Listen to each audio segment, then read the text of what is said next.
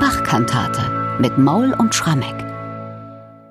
Sonntag ex Audi, der letzte Sonntag vor Pfingsten. Und ausgewählt haben wir aus dem Kantatenschaffen von Bach die Kantate Sie werden euch in den Bann tun.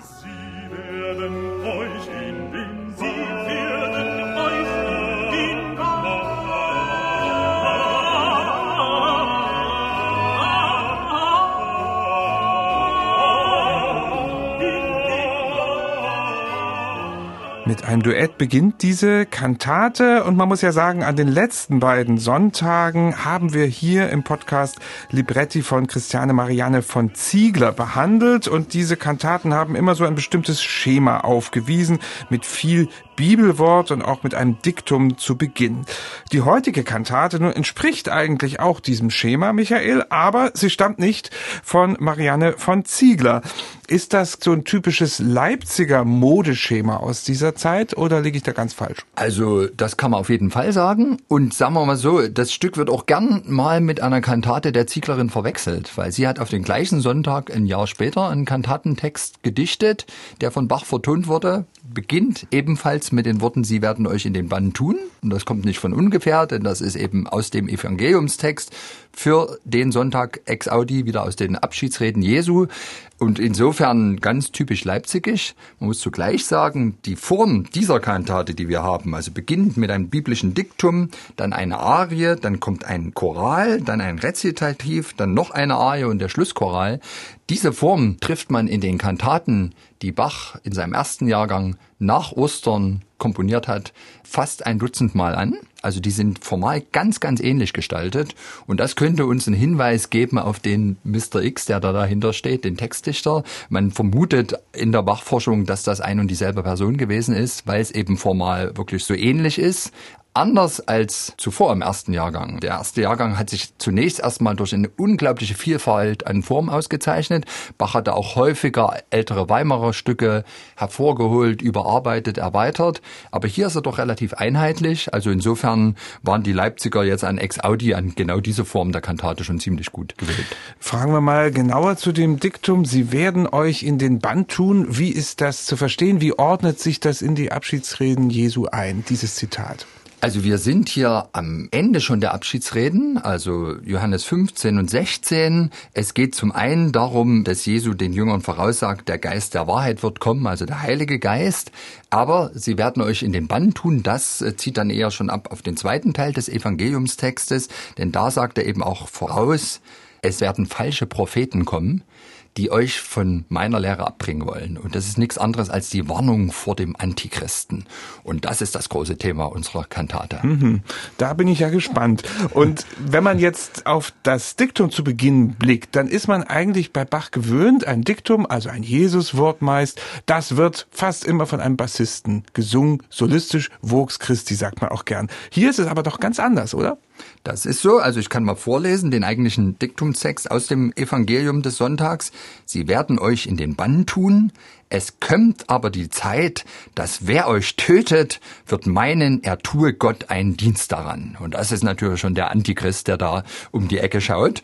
Und Bach entscheidet sich, das eben nicht als einen großen Eingangschor zu vertonen, wie er es beispielsweise relativ oft in der ersten Hälfte des ersten Jahrgangs getan hat, sondern er variiert hier in der Besetzung. Es geht nämlich überraschend nicht mit einem Chor los, sondern mit einem Duett.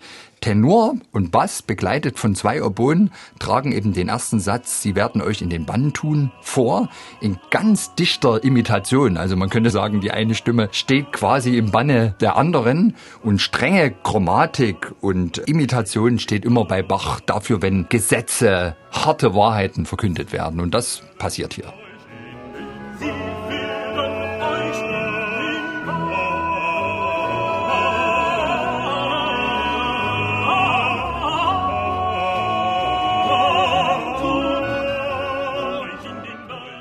Dann aber geht es direkt über in einen Chor, ohne dass dazwischen eine große Zäsur sich vollzieht. Nein, wirklich Attacca und es ist auch ein kleiner Schock. Also wir denken zunächst angesichts des Duetts ist es eine Kantate, wo möglicherweise erst im Schlusschoral der Chor überhaupt was zu tun bekommt, aber nein. Attaka kommt der Chor, es kommt aber die Zeit, dass wer euch tötet, wird meinen, er tue Gott einen Dienst daran. Also eine wirklich schlimme Prophezeiung und die wird durch einen größtmöglichen Tumult in der Partitur dargestellt. Also die Stimmen gehen wunderlich durcheinander mal wieder bei Bach und es ist auch hineinkomponiert, da der Text mehrfach vorgetragen wird, dreimal, eine Art Crescendo über den ganzen Chorsatz. Also es beginnt erstmal wie so eine Art Gerücht, aber das wird immer gewisser. Also Christen, seid auf der Hut, da kommen wirklich Gefahren und nehmt das ernst. Das will uns Bach damit sagen, in einem meisterhaften, auch übrigens extrem schweren, virtuosen Chorsatz. With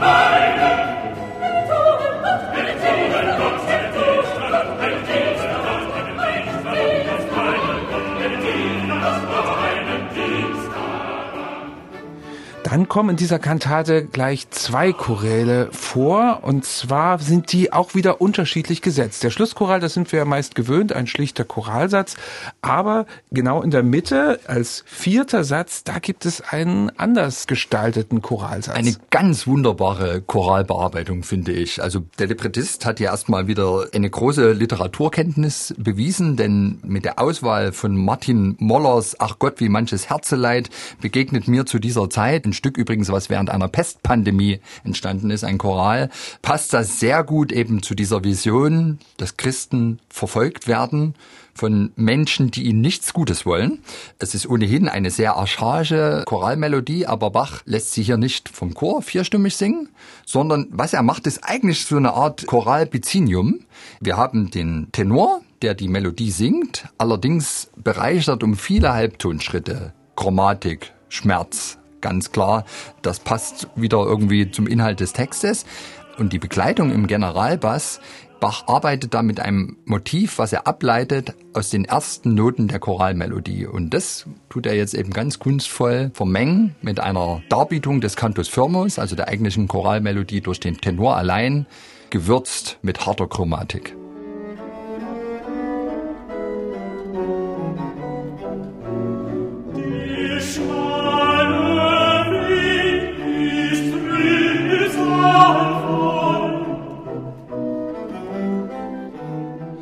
Und dann müssen wir reden über das Rezertiv, was direkt drauf folgt und die Arie, denn da wird der Antichrist dann dingfest gemacht. Ja, und zwar auf herrlich dramatische Weise.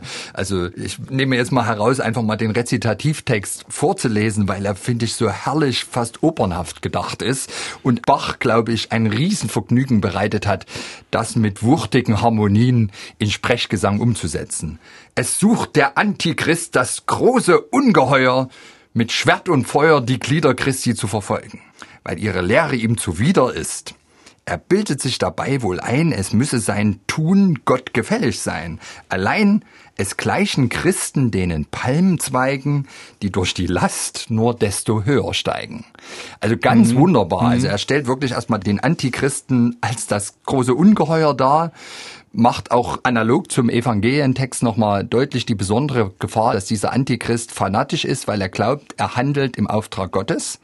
Aber dann eben hinten raus, und das ist jetzt der große Trost und eigentlich auch schon die Quintessenz der Kantate, wir Christen, wir sind wie Palmenzweige, also wir werden durch die Last nur desto höher steigen. Also je größer die Herausforderung durch den Antichrist ist, umso besser halten wir zusammen.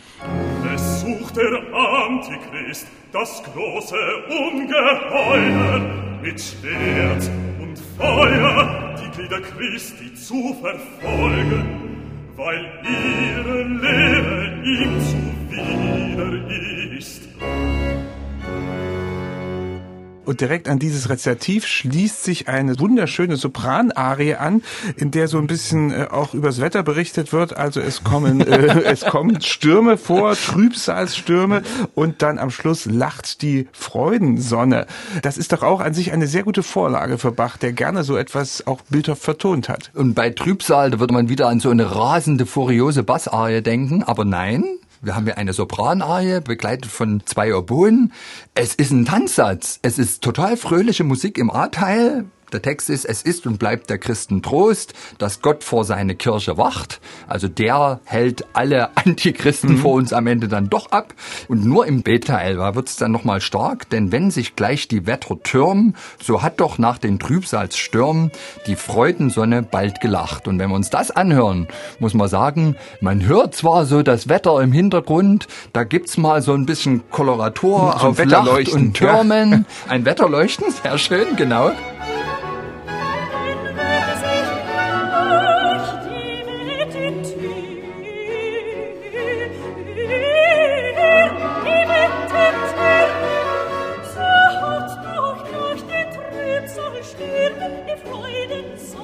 Aber das alles kann die Zuversicht und die Gewissheit offensichtlich eines Christen, der in Gott behütet ist, nicht stören. Also ich sage es jetzt mal ganz platt, diese Arie liefert als Quintessenz der ganzen Kantate, der Antichrist kann uns mal.